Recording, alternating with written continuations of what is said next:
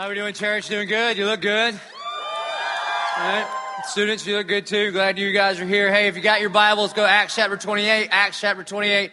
I do want to say welcome to everybody that's here. If this is your first time, welcome. Uh, especially do want to say welcome to our students and uh, hear from. This ain't TRL, all right? So, uh, but so glad you're here and excited. And I don't know who picks the colors of your shirt, but uh, that's awesome. Um, and I, but especially um, the the adult serve staff volunteers that gave your weekend, right? That's praise the Lord for you.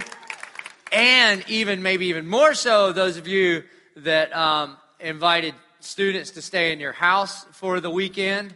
Um, eh, what a great use of your home. And so when you are repainting walls, and if like you had seventh grade boys and you're trying to get that smell out of the bonus room, just remember it was for the sake of the kingdom of God. I Also, want to thank all the people that are in the sanctuary worshiping there, and our students that are worshiping there, and those of you at 522 in the sanctuary. Thank you, thank you, thank you for worshiping there. We are um, we are in the very last uh, the last sermon on the book of Acts. Isn't that cool? It took the video four and a half minutes to cover it. it took me 18 months, but um, that's just how it goes. But before we dive in, I want to just give you a heads up on what's happening next week. Lent begins next week. Um, um, I know you guys all know about Fat Tuesday, but that's not really our gig. We're more in Ash Wednesday. And so, uh, Ash Wednesday, we are, our version of that here is we're kicking off with uh, an elder-led prayer meeting right here on March the 5th at 6.30. It's just a kind of different worship experience. We'll sing and pray and talk. It'll be all those things. And so be here for that. And then all throughout Lent, which is kind of 40 days. We just kind of subtract all the Sundays out. It's a journey to prepare for our celebration of Resurrect, Resurrection Sunday, but we're not ready yet. That's why we got to have Lent. And so as a church, we pray and we fast and we give. And so every Tuesday, we're going to fast from food from sunup to sundown. Uh, and then we're going to meet in here for a time of prayer. And since you're not eating anyway, your lunch hour is free. See how that works out? And so from 12 to 1, if you can make it, we'd love for you to come here for a time of prayer. Um, also, we, we, if you're medically able, we fast from food again, sun up to sundown. Some of you Pharisees start the day before. That's fine. Do whatever you want to do, all right? Pharisee. So, but we're going to go sun up to sundown um, all together. Then we also, most of us will choose some other area of our life to fast from. And, and typically what I would just encourage you to do is just find that thing in your world that, where the world has a grip on you because you're not, you're not a citizen of this world. And by denying yourself of that thing for 40 days, it just reminds you that Jesus and His grace is more than enough. And so you might not need whatever it is. You know, some people fast from certain media or certain foods or whatever it is, all right? And, and what you fast from isn't the most important thing, but just to be devoted to God and have to lean into Him in, times of need is what it's all about. And so we do that over Lent. And so the, the details of that are on the back of your bulletin. Also, on your way out today at the Connect Center, at the uh, worship kiosk, and also at the Welcome Center, um, our spiritual formation team and our worship team have come together and put together uh, a little tool for you called the Road to Redemption to help you prepare yourself, to help us prepare ourselves for Lent. And it's just daily um, devotionals and spiritual disciplines like scripture reading and prayer and meditation and journaling and some of that kind of stuff. And it's just a day by day guide. And then our worship band put together a CD that corresponds with what we're doing. The seven weeks of Lent are called the seven deadly sins. All right, so all you Catholics will feel right at home. You'll just come on and learn all about the seven deadly sins. And uh, and and also I'll be preaching every single one of them. And then the the Lent guide, the worship guide, the CD, all of that is in correspondence with where we are each of the seven weeks. So this is a big, big deal. If you grew up Baptist like I did and you never fasted before, I know I didn't either. You know, we put gravy on everything but ice cream all the time. We didn't even do Lent. So this is, this is like new and fresh for me too over the past four or five years. And so as a whole church, we join together and pray and fast and give to be prepared for Resurrection Sunday. But before we get there next week, this week we are in the final sermon, not ever. I'm sure we'll preach more from Acts in the years to come. But we started the book of Acts um, 18 months ago. And today is the, is the very last installment of this year and a half Bible study through the book of Acts. So, Acts chapter 28, beginning in verse 11, we'll dig in and talk about the rest of the story. So, Acts, Acts 28, verse 11. It says, After three months, we, and the we is Paul and uh, Luke and this whole group of people that were shipwrecked last week. Well, now they're, they're um, done with the shipwreck and done with the snake bitten part, and now they're going to set sail. So after three months, we set sail in a ship that had wintered in the island, a ship of Alexandria with the twin gods as figurehead. And putting in at Syracuse, we stayed there for three days. And from there, we made a circuit and we arrived at Rhegium. And after one day, a south wind sprang up. And on the second day, we came to Puteoli. Now, I've told you this before, but the reason that Luke includes these kind of details is because this is not a fairy tale. This is not once upon a time in a land far, far away, some stuff happened, but these are actual people, actual events. This is historical fact. It happened. And so if you lived in the first century and you were reading this letter and you read about Rhegium, you'd be like, I've been there before. We went there on our honeymoon 25 years ago. All right. It's an actual place. And so they want you to know that it's actually happened. Verse 14. And there in Puteoli, there we found brothers. Now notice the family language all throughout the book of Acts the word to describe Christians from other Christians is not, it's not even, it's not believers, it's not disciples, but it talks about us being brothers and sisters. It's why we at the Church of 1122 call ourselves one big dysfunctional family. Because God is our Father, Jesus is our brother, and look around. This is our family. We get that right out of the Bible. There we found brothers, and we're invited to stay with them for seven days. And so we came to Rome, verse 15. And the brothers there, when they heard about us, they came as far as the Forum of Appius and three taverns. Sounds like a couple bars, doesn't it? That's where they came from to meet us. Well, the reason they'd heard of us is because Paul had already written Romans earlier and sent it to Rome. And so the book of Romans has been circulating the province of Rome. And so the Christians had already been reading this. And so when the author of the only piece of the New Testament they had had they found out he was in Rome, they would show up from three taverns and visit him. And on seeing them, Paul thanked God and he took courage. Verse 16. And when we came into Rome, Paul was allowed to stay by himself with the soldier who guarded him. Now, this is a part of the sovereignty of God. Remember, Paul's been arrested. He's been on trial. It seems like about once a month, Paul goes to trial. And, and the courts are having a hard time pinning a sentence on him and so when they hear the accusations against him, they realize it's not really worthy of the death penalty, but Paul is steadfast to go to Rome. And so when he finally gets there, he actually gets to stay on his own. Now he's under surveillance, he's under armed guard, he's literally chained to a Roman guard, but it's an incredibly favorable jail situation. And this is a part of how God is working. Because the two years that he is in Rome allows him to plant churches and to write scripture, like he writes a letter to a little church planter named Timothy. And he writes first and second Timothy, and he writes to encourage another church planter named Titus, which are both um, books in the New Testament. And he writes to churches that he's already planted, like the church at Philippi called Philippians. He writes this letter called Philippians.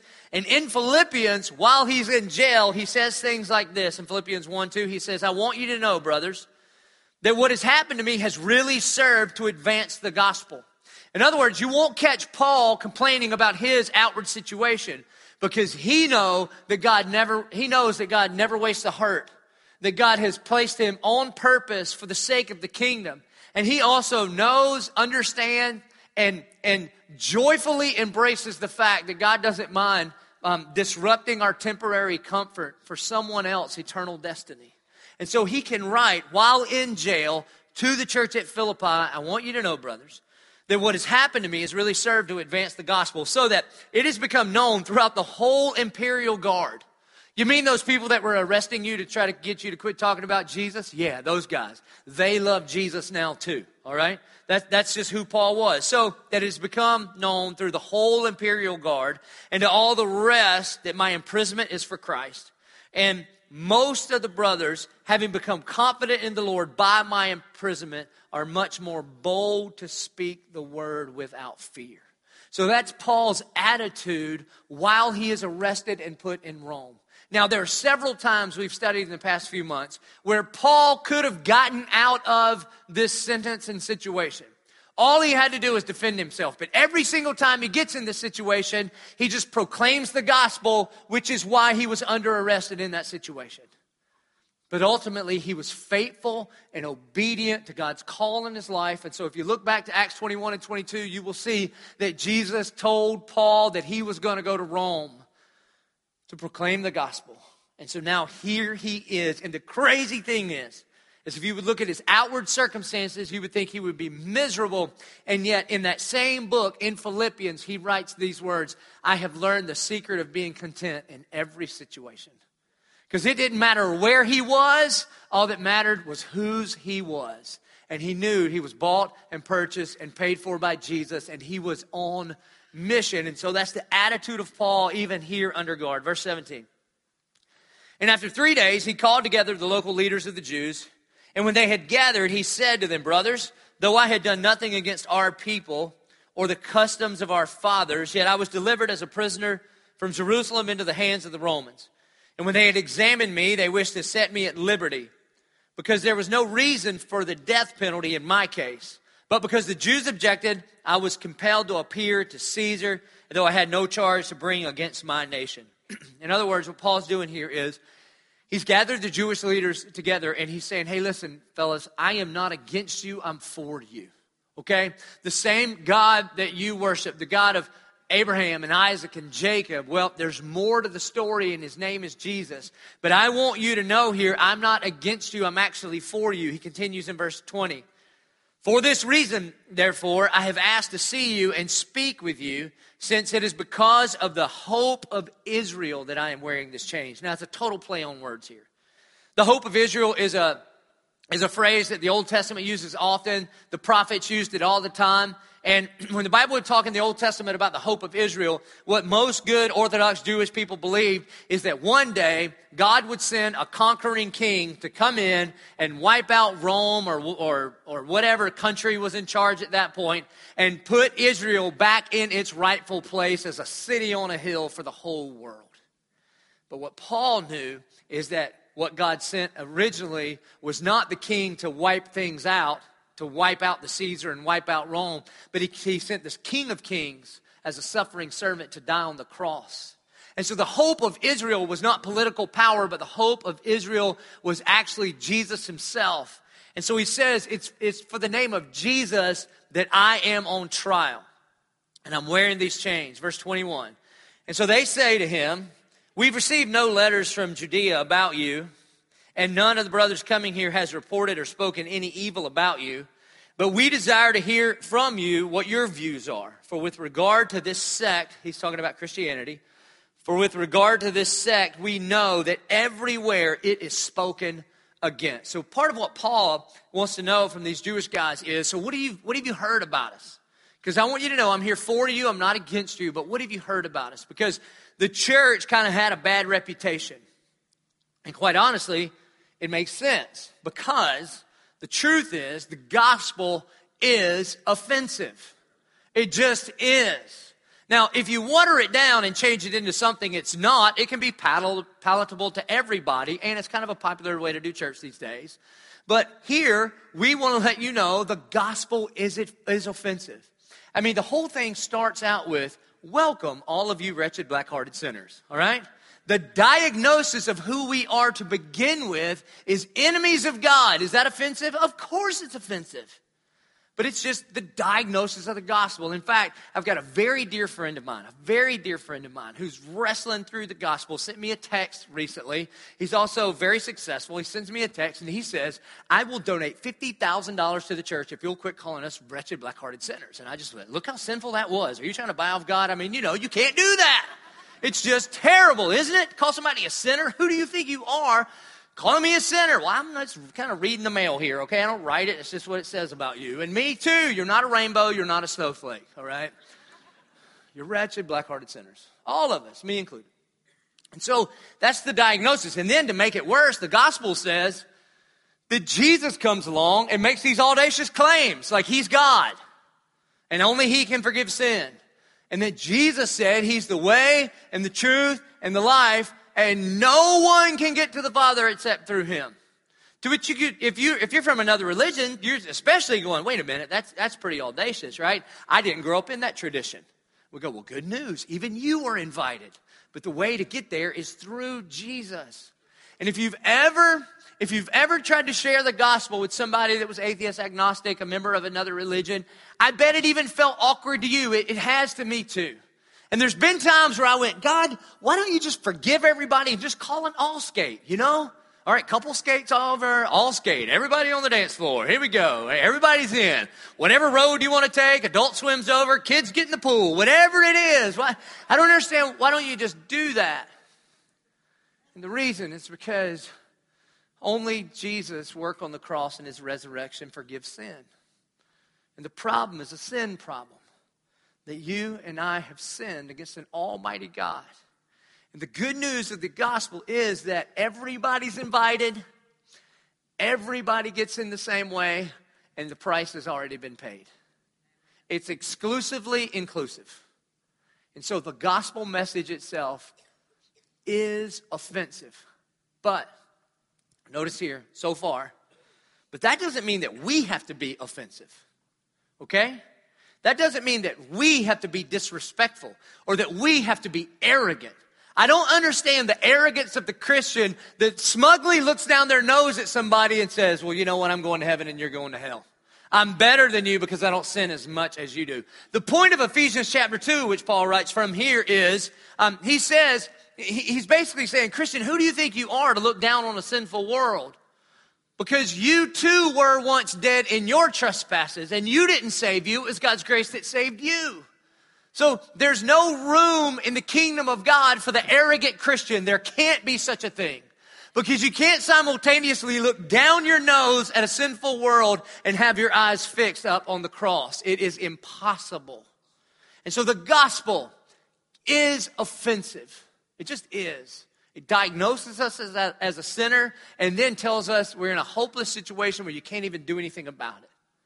But then the good news of the gospel is but God, being rich in mercy, He's just, yes and amen, but He's also the justifier. He has paid your way for all who would believe, for anyone, whosoever would surrender their life unto Christ.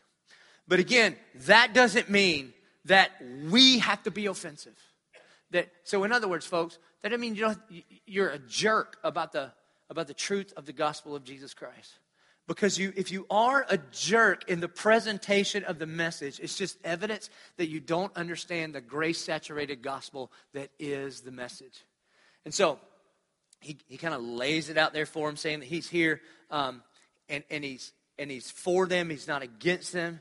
And it makes sense that it makes sense that, that some people would be speaking negatively about this sect of Christianity. Why? Because the message itself is offensive. And so he goes on. Verse 23. It says, And when they had appointed a day for him, they came to him at his lodging in great numbers. So you see what happens here. Paul invites these guys in and says, Hey, what do you know about the gospel? We know that it's a little offensive, but we'd love for you to come and ask questions. And so they set up a day for these people to come to his home so that he could talk to them about the message of Jesus Christ. And the Bible says that they come to him at his lodging in great number. So, people that, you know, especially people that say they don't like big churches, they would have really hated the church in Acts. The very first church in Acts, remember how many people got saved on day one? 3,000. Guys how many people were here day one? A little over 3,000, right? So if you don't like big churches, I'm just saying, I'm, I'm good. Like, little churches are great, medium sized churches are great, big churches are great, all gospel centered, Jesus loving, Bible believing churches, great, great, great. But these churches, they were big and lots of people come. And here's why. Apparently, Paul creates an environment in his home where people can come in and hear the gospel, where people felt welcome to come in even if they didn't believe what he believed. That is a driving force behind why we do church the way we do church here at the Church of 1122. It's why we have over a thousand people on our serve staff who every single week show up here early to get the house ready for all of our guests that are coming in. Now, I, I don't know if you know this, but do you know that there are actually some people in this world that don't need parking attendants to help them park in a parking lot with lines on it, you know? So we think that you could actually park yourself and find your way to the church with a big 50 foot cross right in front of it. But you know what we want to do? We want you to feel welcome. We want you to feel welcome. We want you to welcome you at the door and welcome you at the Welcome Center. And we put the Connect Center here. Why? So you could get connected. We did all of those things. That we have we have serve staff that are working with our children right now in a clean and safe environment where they're getting the gospel from some adults that have been trained in the gospel to share it appropriately with whatever age our kids are over there. Why? Because I want you to feel like you belong even before you believe. The, the Church of 1122 is a movement for all people, all people. And we'll talk about it in a little while, but I believe if you feel like you belong here, you're not, you're not too far away from believing. Why? Because it's God that saves and not me. And so, what Paul does is he creates this environment where people who, who weren't even like him could show up in this environment and they liked him. Why? Because he was for them and not against them. And so all these great numbers are showing up to his house, and here's what he does. It says, From morning till evening, he expounded to them, testifying to the kingdom of God and trying to convince them about Jesus from both the law of Moses and from the prophets. So let's break that down. from morning till evening. All right, so Paul preached all day. So I don't want to hear about my 50 minutes, all right? All day. And he expounded them, testifying to the kingdom of God, and listen, and trying to convince them about Jesus. So Paul wasn't into, hey, you believe what you believe, and I'll believe what I believe, and then we'll just see how it works out. No, no, no, no.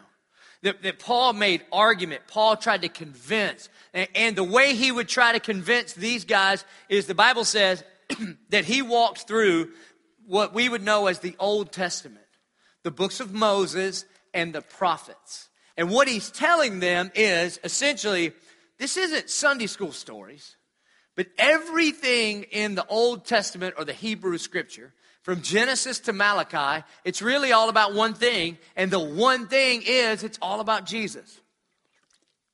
And now, I'm kind of speculating here, but I, I, don't know exactly what text that Paul went to in the Old Testament. But it really doesn't matter because you could go anywhere, and the whole point is that Jesus came to save sinners. That's the whole point of the Old and New Testament. And so maybe he started out in Genesis from the very beginning.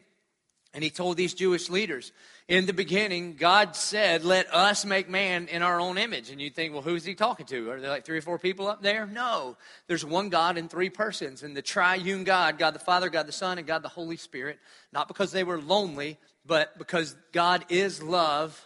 And out of an overflow of his love, he decided to make heaven and earth and create people and he created man and he breathed life into his nostril. He put in him the Ruah of God or the Spirit of God or the Pneuma of God. And it made mankind unique among all the other creation. And then there's man and woman created by God in this perfect environment, the Garden of Eden. And they were in perfect relationship with the Heavenly Father. And they walked together through the cool of the day and they had, they had no hindrance in their relationship with God. And that's how the whole thing started. And, and if you think God is into a bunch of rules, then you don't know God. Because there was only one rule. And the rule was don't eat of that tree. Now you can eat anything else you want to eat. You can play with the lion and pet the tiger and go surfing. You do whatever you want to do. Just don't eat of that tree. Now, that was the only rule. There were some commandments. You know what one of the commandments of God was? He made Adam and Eve naked, and you know, he looked at Adam and he said, Be fruitful and multiply. Praise God. That was a commandment. Wake up every morning and go, Hey, Eve, I just feel like obeying the Lord today. I'll be fruitful, you multiply. All right, let's do this. Come on. So, that's our God. And it went really, really well for one page. That's how long we made it.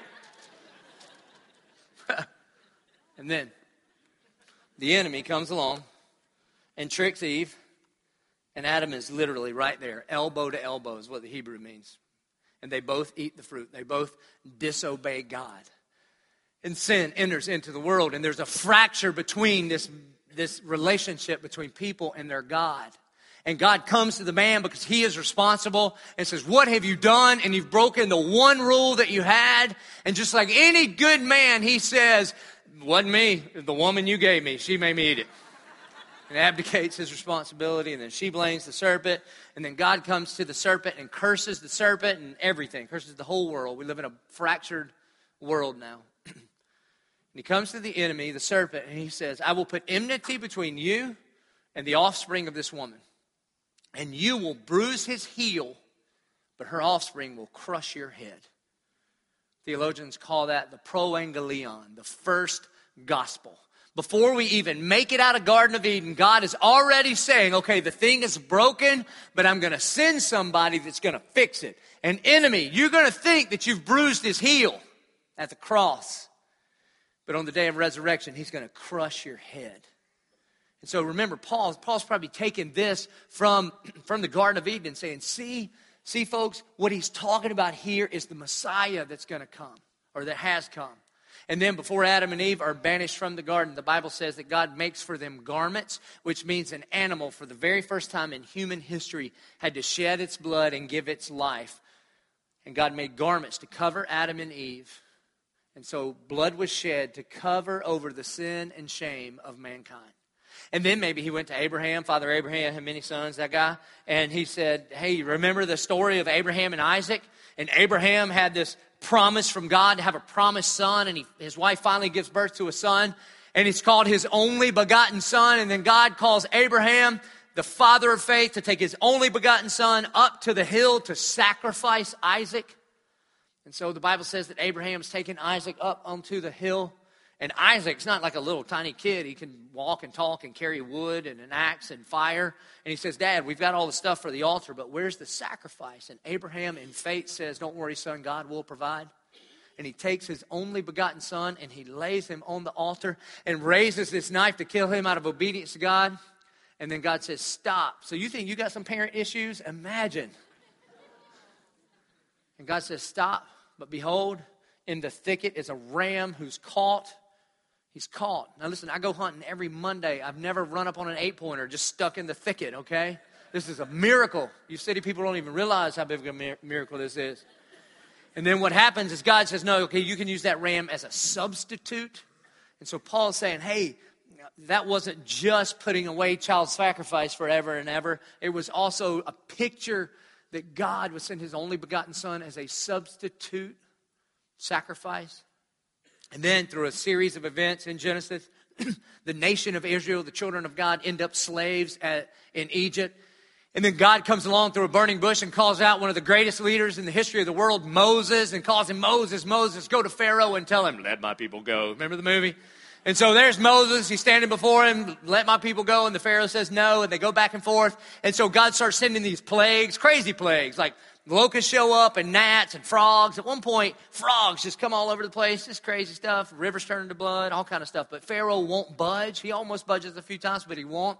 And so then God comes with the final plague and he says, Moses, go and tell your people that the angel of death is going to come through Egypt and the, and the firstborn of every family will die unless you go and you find a perfect, spotless lamb, and you shed the blood of that lamb, and you take the blood of the lamb and you put it on the doorpost of your house, and on that night, the angel of death will pass over any home that has the blood of the spotless lamb on the doorpost of their home. And so all the dads went to their firstborn sons and said, Hey, bud, look, we got to go sacrifice a lamb and put its blood on the doorpost of our house. And the firstborn sons were like, That's not fair. It's not fair. The lamb didn't do anything. And the dad said, Well, it's you or the lamb. And the kids went, That one looks spotless and perfect. There. Come here, lamb. Come on. All right. And sure enough, they sacrificed the lamb, put the put the blood there, and the angel of death passes over, and everyone, every household that has the blood of the lamb on the doorpost of that house, the angel of death passes over. And Paul's saying that wasn't just about freeing people from Egypt, it was a picture of the perfect, spotless lamb that would shed his blood, and you put his blood on the doorway of your heart, and the angel of death passes over you. And then from there, he could have gone on to Moses going up to Mount Sinai. Then Moses goes to Mount Sinai and gets the Ten Commandments or the law. And while, while Moses is on Mount Sinai receiving the law, the people of God are actually breaking the law that they're receiving in that moment. Moses comes down, he gets mad, and he, he breaks the Ten Commandments, and he's got to do a redo and go get another copy, and then he finally comes back down. And the law, the Ten Commandments, weren't so that we would be better people. It was just proof it was like a mirror up to our lives so that we could see how wretched and depraved we are and we can't even obey the top 10 moral laws.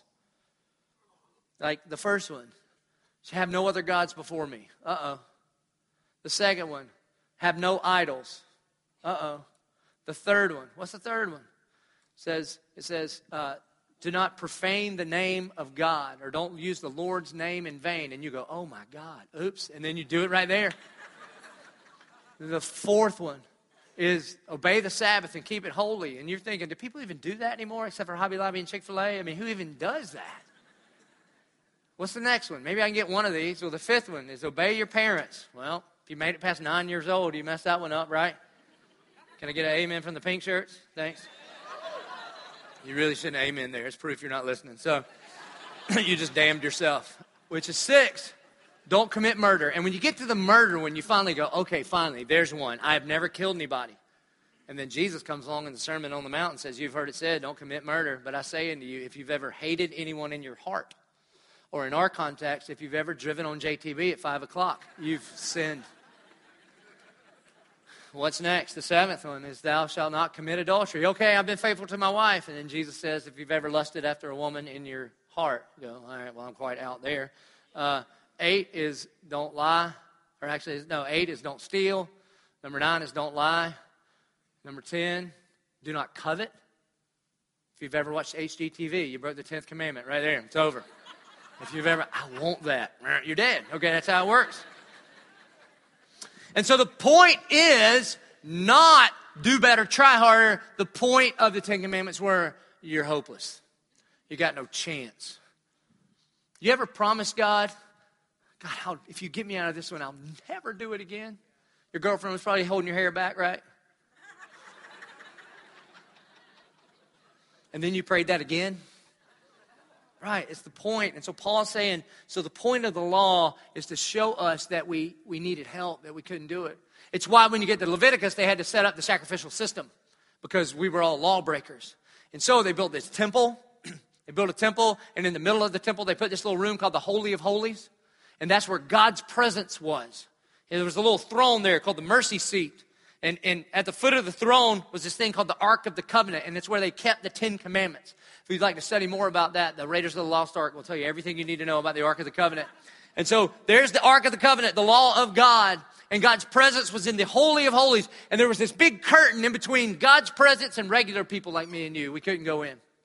And then once a year, on the Day of Atonement, the high priest would ceremonially cleanse himself, and then he'd take two animals, usually a goat and a lamb gather all the nation of Israel, and all of the nation of Israel would confess their sins to the priest, and the priest would transfer the sins of the people to the head of this goat, and then take the goat to the edge of the city and cast him into the wilderness. And the people would see their transferred sin be taken away from them. And, and they would cast that goat as far as the east is from the west. And then the other lamb would be like, sweet, but it wasn't sweet for that lamb either, because they'd sacrificed that lamb, shed its blood. And then the high priest who had, who had been sanctified before God would go into the Holy of Holies, the very presence of God, and he would sprinkle the blood of the Lamb over the commandments of God to cover over our sin for one year. And it happened year after year after year. And so when the Bible says that Paul reasoned with them and expounded upon the, the Old Testament that's probably the kind of things he was doing. He would say, hey, listen, Jesus is the great high priest, Jesus is the spotless lamb. The whole temple points to who Jesus is. When Jesus died on the cross, the curtain was torn, and now we get to enter into the very presence of God. That his blood shed was the, the propitiation for our sin once and for all. And then, and then the Bible says that he went to the prophets, and I don't know which prophets he went to. He could have gone to, to Psalm chapter 22 and said, Hey, listen, Jewish leaders, you know this verse. Remember when David cried out, My God, my God, why have you forsaken me? Do you know Jesus cried out the same words on the cross? And they were not verses about God abandoning him because he couldn't look on sin.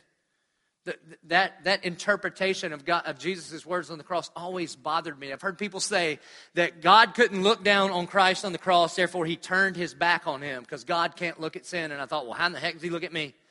Because I'm loaded up with it, and yet He promised me that He would never leave me or forsake me. And so it was actually what's called a remez. A remez was a, um, a, a Jewish tradition where the rabbi would quote the beginning of a verse, and all the Orthodox Jewish people that had memorized the Bible would know the rest of the verse. the same thing can happen here. Like if I go, happy birthday, it just happens, right? Or watch this one. I like big. See what just happened in your head? It's crazy, isn't it? Don't blame me. Learn it from the rabbi. All right. So Jesus on the cross says, My God, my God, why have you forsaken me? And in Psalm 22, David, he was quoting David. My God, my God, why have you forsaken me? Why are you so far from saving me? From the words of my groaning. Oh my God, I cry by day, but you don't answer by night, but I find no rest. He goes on to say, All who see me mock me. He trusts the Lord, let him deliver him, let him rescue himself, for he delights in the Lord. And then David, a thousand years before Jesus goes to the cross, says these words For dogs encompass me, a company of evildoers encircle me. They have pierced my hands and feet. By the way, crucifixion was invented 300 BC. This was written 1000 BC. So 700 years before there ever was such a thing as crucifixion, David is saying these words A company of evildoers encircle me. They have pierced my hands and feet. I can count all my bones. They stare and gloat over me. They divide my garments among them. And for my clothing they cast lots. And then the way Psalm 22 ends is this Posterity shall serve him. It shall be told of the Lord to the coming generation. That's us. It's being fulfilled right this second. They shall come and proclaim his righteousness to a people yet unborn. Once again, that's us. And here's what we proclaim that he has done it. And so maybe what Paul is saying is, hey, you remember when you memorized Psalm chapter 22? What that was about was this coming Messiah that fulfilled all those things that Paul was talking about. And he could have gone to every single prophet in the Old Testament and pointed to the fact that Jesus is the Messiah. And then there's 400 years of silence, the time between the Old and the New Testament. And then maybe Paul told him about John the Baptist. And then out of nowhere, this guy shows up on the scene just screaming at people at the Jordan and you know, and thousands of people will show up. You know, if you just if you if you're consistently stand in front of people and just scream at them every week after week after week, thousands will show up to hear what you're saying. And that's what he did. Behold, he's preaching, repent and be baptized, repent and be baptized, prepare ye the way of the Lord. And then one day while he's baptizing people, he stops everything and says, Behold, and that means, hey, pay attention, listen up. The Lamb of God who comes to take away the sin of all the world not another Lamb of God that comes to cover the Jewish people's sin for another year. But behold, the Lamb of God who comes to take away or remove the sin of all the world. And everybody's looking around for some like angel, right? Somebody to float in, what, you know, some white robe with a Miss America sash and no split ends and kind of Swedish. But it's not. It's a carpenter's son from Galilee. Comes walking on down the hill. And then John the Baptist baptizes, dip, dunk, submerge, his first cousin, Jesus of Nazareth. And then the heavens open up, and God Almighty says, Behold, my son in whom I am well pleased. And so Paul's probably saying, hey, that guy, that kid Jesus, he was actually the fulfillment of everything that the Old Testament was talking about. And then for three years, Jesus walked around and he would do stuff and he would say, just as the scriptures said. He would do those things and he would teach about who God is and what it's like to have a relationship with God.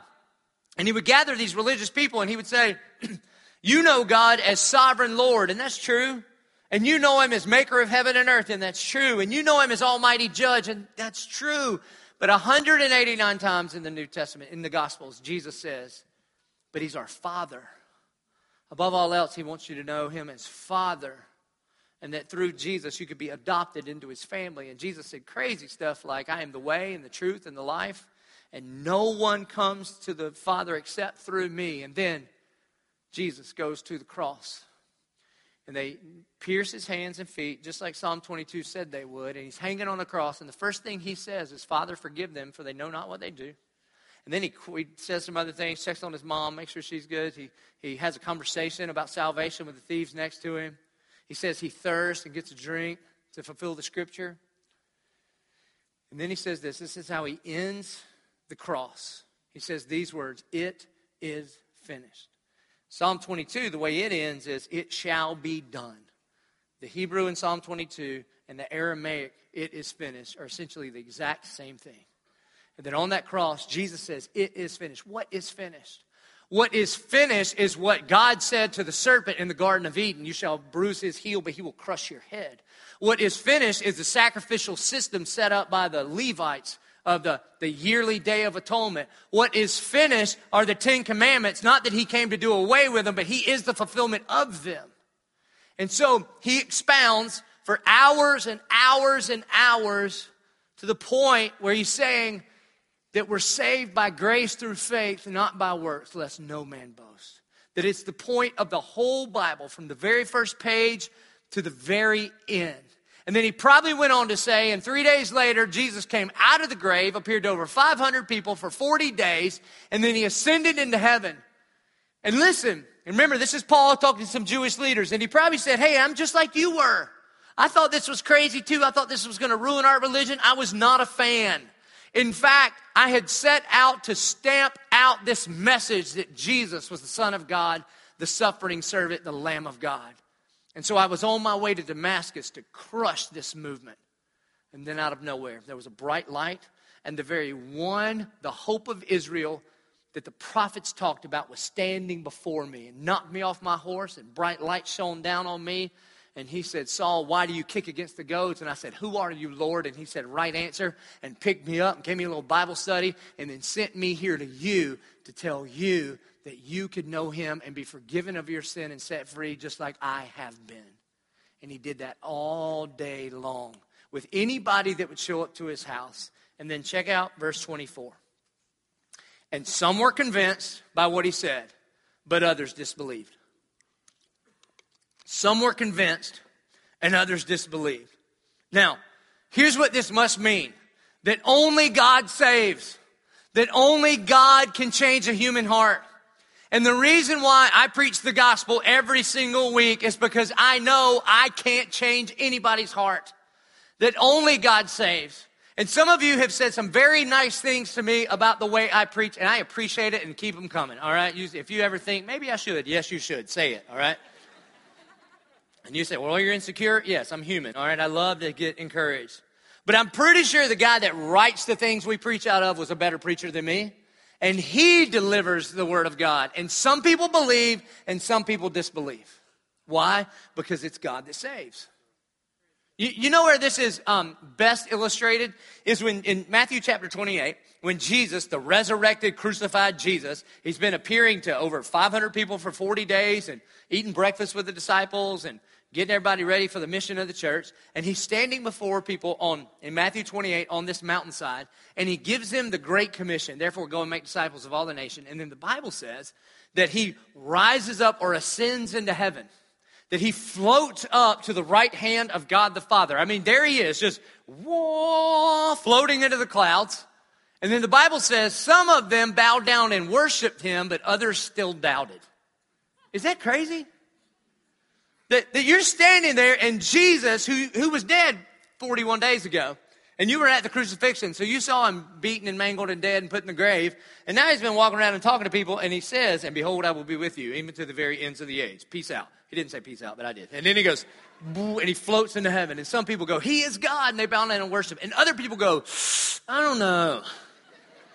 I mean, really? So, what if there's a guy on an island that doesn't know about this? Or he said nothing of the dinosaurs. Or, I mean, so here's the thing only God saves. I can't change your heart. Now, now here's why this should give you a lot of comfort and relief. That um, if it's true that only God saves and that only God can change a heart, then you should share the gospel with confidence because it, the results are up to God that you're just obedient to share the good news of Jesus Christ because we love Him, we're obedient to Him, and we love the people that God has placed in our lives so much that we are faithful when given an opportunity to share the gospel, to pour into somebody else's life. And you know that the results are up to Him. It's why I, I feel the weight of what I do as a pastor, and yet the relief that all the results are up to the Lord. So, over a thousand people have surrendered their life to the Lordship of Jesus Christ. And so, I, I get credit for zero of that. Zero. All glory goes to Him because He's the only one that can change hearts. And I know this because I've had the opportunity to lead a whole lot of people to Jesus, and yet the people that I pray most for don't know him yet. They don't. And, and I, and I can explain it every way I can think of, and yet they don't know him yet. And so, if you actually believe that everybody spends forever somewhere, and you actually believe that Jesus has made a way for people to have their sins forgiven and know God as Heavenly Father, then the knowledge that God can save and, and that God does save should compel us to, to do what Paul has done here and to do whatever it takes to share the gospel with the people that God has placed in your life. And so in verse 25 it says, And disagreeing among themselves, they departed after Paul made this one statement. Now, this is kind of offensive from Paul. He says, The Holy Spirit was right in saying to your forefathers, through Isaiah the prophet. He's going to quote Isaiah chapter 6, verse 9. And Jesus also quotes this same verse in Matthew 13, 14. And here's the verse It says, Go to this people and say, You will indeed hear, but never understand. You will indeed see, but never perceive. In other words, um, there are some of you in this room right now, and you get it, but you don't get it. Like you could pass a theology exam on what it takes to get into heaven, but the problem is, He's not Lord of your life that you know the stuff. You know God loves you, you know John 3:16, you know propitiation and substitutionary atonement, and you know, I mean you could say that. Jesus died on the cross for my sins. You know that. But you don't know him. Like you've never surrendered your life to the lordship of Jesus Christ. And Isaiah prophesied that that would happen, and Jesus said that this would happen too. And so Paul is quoting it again and Jesus, in the parable of the sower, says this that the kingdom of God is like a farmer that goes out to sow seed. And he sows seeds in all these different places. In some places, it grows up like crazy. In some places, it grows up for a little while and then it dies because it has no roots. In some places, it starts to grow up, but it gets choked out by the thorns. And then in some places, the enemy steals it before it can ever take root. And he's talking about the delivery of the gospel. And essentially, what Jesus is saying is this it's a heart issue, not a delivery issue. Now, I'm not abdicating my responsibility to deliver the word. All right, I spend a lot of hours every week. I study like crazy, and quite honestly, I just enjoy it. I enjoy studying. I enjoy getting ready to preach. I enjoy this part. I enjoy when the lights come up. I wish you could see your own faces. There's like 1,500 people in here or something, and the whole room goes, like all at one time. I love it. I love the way you let me preach and be myself and we can laugh together and not take ourselves too seriously, but dig into the word. I love all that. I love to fall out of the gospel when we're done. I love praying for people in. I love all that. But here's what I know. It's not the delivery of the seed, it's the condition of the soil of your heart. And that's what Isaiah is saying here. He says, You will indeed hear, but never understand. You will indeed see, but never perceive. For this people's heart has grown dull, and with their ears they can barely hear and with their eyes, they have closed, lest they should see with their eyes and hear with their ears and understand with their heart and turn, and I would heal them. That's why we preach the gospel here, not moralistic therapeutic deism. We don't just do principle based, here's how to be a better version of you and have good friends and raise nice kids and all that. We just preach the gospel because only the gospel saves. Only God can change a heart. And every single week, I pray like crazy that you wouldn't just get it, but you would get it, that He would get you. And you would surrender your life to the Lordship of Christ and not just believe, but that you would turn so that God could heal you. I can't change you, but God can heal you. Verse 28 Therefore, let it be known to you that this salvation of God has been sent to the Gentiles, and they will listen. Verse 30 And he lived there for two whole years at his own expense, and he welcomed all who came to him. That's why this church is a movement for all people, all kind of people, regardless of where you are on the spectrum. Some of you don't believe anything. You're just here because it's the only way she'll go to lunch with you. All right, you're welcome to be here. All right, good luck with that. I'm gonna talk her out of dating you in a few weeks. Some of you some of you just, you know, this, you go to like four services today. You know, you went to nine, you came to 1122, you come to 522, and if celebration will start one at three o'clock, you'll go to that one too, all right? You're welcome here too, that all are welcome because we're a movement for all people to discover and deepen a relationship with Jesus Christ. Verse 31, here's what he did for two years in his house proclaiming the kingdom of God and teaching about the Lord Jesus Christ. He proclaimed the kingdom of God. In other words, Christians, this is what it looks like to live a life worthy of the gospel of Jesus Christ. That our job is to, to bring heaven to earth. That thy will be done on earth just as it is in heaven. That that's what we're supposed to do. And that's what we're going to do at the Church of 1122. So we're going to serve our community. We're going to serve one another. We're going to serve the poor in this world. We're going to proclaim the name of Jesus. We're going to make a difference in Jacksonville, in Florida, and to the ends of the earth in the name of Jesus Christ. And so he says, we pre, he pre, proclaimed the kingdom of God, and he taught about the lordship of Jesus Christ, that he just taught the gospel, the gospel, the gospel, and told people to surrender their lives to Christ with all boldness and without hindrance. Do you know what you speak boldly about? You speak boldly about the things you believe in deeply. But you're scared to open your mouth when you don't have those deep kind of convictions. And then it just ends. That's how it ends. Well, what happened to Paul? You know why it ends this way? Paul's not the point. You know what the point was? That the gospel was proclaimed boldly and without hindrance. And so, here's what happened. About 30 years before this is where we'll start. In 30 AD, at Caesarea Philippi, Jesus gathers together 12 disciples and he says this Upon this rock I will build my church, and the gates of hell will not prevail against it. In 33 AD, in Jerusalem, Jesus, Jesus gathers 120 followers and says, Therefore, go and make disciples of all nations. In 42 AD, Mark goes to Egypt. In 49, Paul goes to Turkey. In 51, Paul goes to Greece. In 52, Paul goes, uh, Thomas goes to India. In 54, Paul goes on his third and final missionary trip. In 61, this is where we are in Acts. In 61 AD, Paul goes to Rome and proclaims the kingdom of God and teaches Jesus as Lord for two years. In 174 AD, the first Christians are reported in Austria. In 280 AD, the first rural churches emerge in northern Italy, and Christianity is no longer exclusively an urban movement. in 350 AD, 31.7 million Romans, or 57% of the Roman Empire, claimed Christ as their Lord because of one prisoner that was locked up in Rome. In 432, St. Patrick heads to Ireland, and we celebrate this every year by drinking beer and green beer and pinching each other. In 596, Gregory the Great sends Augustine to England to reintroduce the gospel in a place called Canterbury, and they baptized 10,000 people in the first two years. In 635, the first Christian missionaries go to China. In 740, Irish monks land in Iceland. In 900, missionaries reach Norway. By the year 1200, um, the Bible is available in 22 different languages. In 1490, the first Christians report in Kenya. In 1501, the Pope Alexander VI grants to Spain all newly discovered lands in the Americas under the provision that religious education be provided for the natives.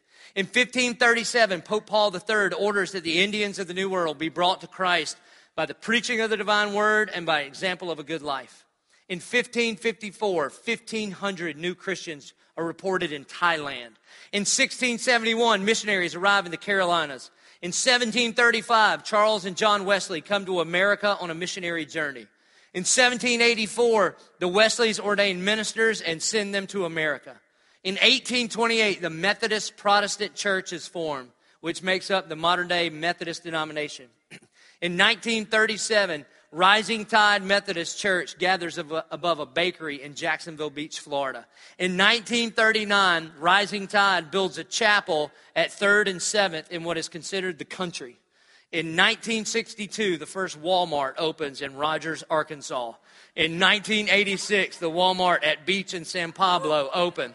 In September 8th, 1122 service begins. October the 9th of 2009, because of space concerns, 722 begins. In the fall of 2011, again, because of space concerns, 622 service begins. In March of 2011, Beach United Methodist Church, led by Pastor Jerry Sweat, announces the launch of a new church that will be led by an overeducated redneck from Dillon, South Carolina. In June, June 2011, a team finds a vacant Walmart and gets to work on September the 23rd of 2012, the launch of the Church of 1122, and on March the 2nd, 2014, the Church of 1122 finishes a year and a half journey through the book of Acts, and God has saved over 1,000 people in that year and a half.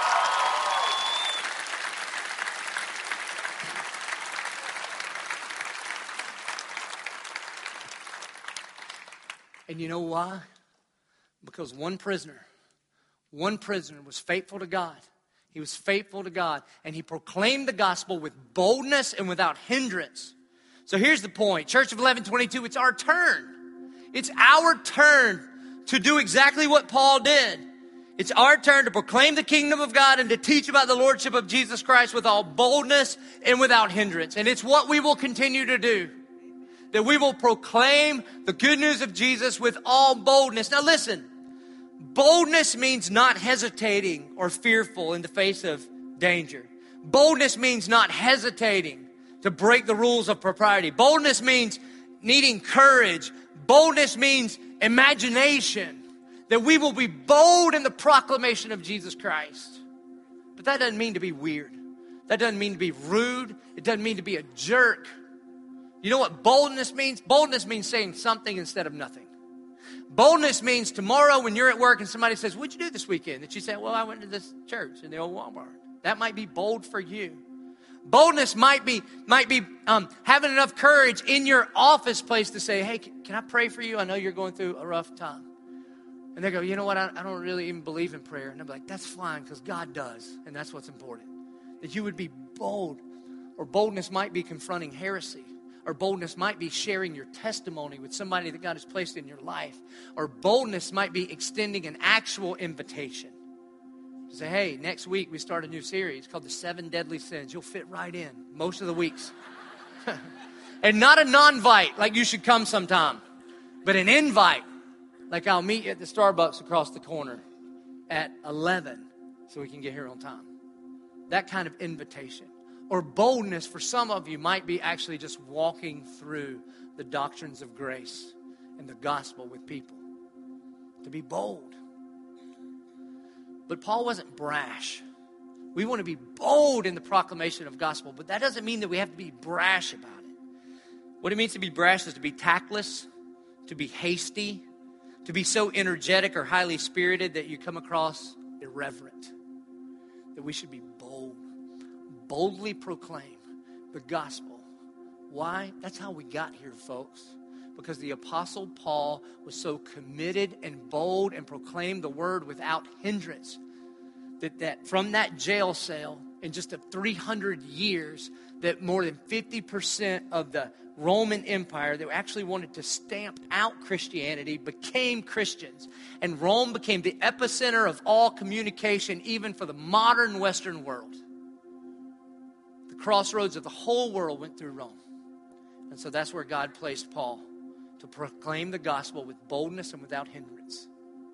And the same God that placed Paul there has placed you wherever he's placed you to boldly proclaim without hindrance, not to be brash and rude and a jerk about it, but to love people enough that you would call them to the good news of the gospel of Jesus Christ.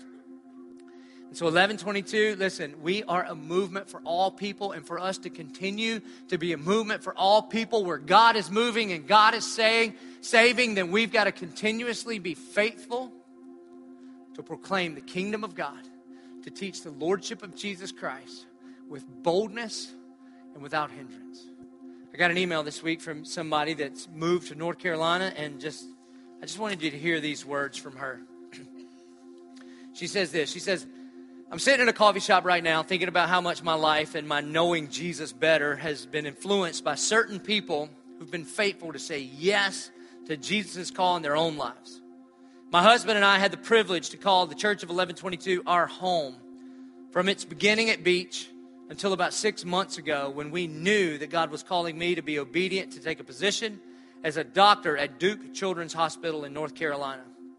In the current position, I'm working in pediatric oncology and bone marrow transplant. I see death on a daily basis. But in the wake of having a child die, God has also given me the opportunity to, in one of the most liberal institutions I can think of, to share His hope with families. And as I think about this amazing opportunity and how God has now called us to get plugged in at the Summit Church here in the Durham area, I feel like the Church of 1122 was the place where we were poured into and the place where we were nudged, or maybe more like shoved, right out of our comfort zone and the place where we made friendships that continue to be sources of light in this journey God has called us on. Church of 1122 was a part of making us free, and now we get to share that freedom with others. So, as I sit here today, thanking God for the 40 years we spent in Jacksonville as a period of training us for where we are now, I just wanted to take five minutes to let you all know that we are incredibly thankful for your faithfulness to the city of Jacksonville and to our own walk with Jesus. Never stop. I felt like those were words from the Holy Spirit Himself when I was reading that email from Jen in North Carolina, and she said, Never stop. Church of 1122, we must never stop being a movement for all people to discover and deepen a relationship with Jesus Christ. We will never stop corporately proclaiming the kingdom of God and teaching about the lordship of Jesus Christ. We'll never stop. But it's not just a corporate commitment, it's also an individual as a part of the family commitment that you individually must never stop. Boldly and without hindrance, proclaiming the good news of Jesus Christ wherever He has placed you. The context that makes sense in your situation, that you would boldly and without hindrance share the love of God that has transformed your life, the hope of Israel, Jesus Christ the suffering servant, Messiah, Son of God, that said, It is finished, so that our sins could be finished and we could know Him. We could know God as our Heavenly Father. And everybody's been invited. And everybody comes in the same way. And everybody's price has already been paid. And we must never stop communicating that message. Would you please stand and pray with me? Our good and gracious Heavenly Father, Lord, we love you. We thank, thank you that you love us, that you sent your Son to die for us, God. God, we know that we've been placed on purpose, and Lord, that you have placed us in the lives of our friends and family members. And God, help us partner with this movement, this church, to just boldly proclaim the kingdom of God and to teach about the lordship of Jesus Christ. And God, I pray for boldness in this place, not brashness, God. We're not called to be rude or tactless. We are called to be bold, imaginative, and without fear. That we would share the good news, the love, both in proclamation and in demonstration. God, we thank you and we praise you for those that you've already drawn unto yourself. And God, we thank you in advance because your heart is that none would perish and that whosoever would believe in you would not perish. And we pray it in Jesus' name. Amen. Hey, the way we're going to respond today is maybe there's somebody in your life that you need to be in prayer for, that you might have the boldness to share an invitation or to share a question or to share a prayer over. And that you could come to the altar right now and pray to a God that hears your prayers and can do something about them. And you would come here and you would pray for that one that God has placed in your life, that you could proclaim the kingdom of God and that you could teach about the lordship of Jesus Christ with boldness and without hindrance. I hope you'll come.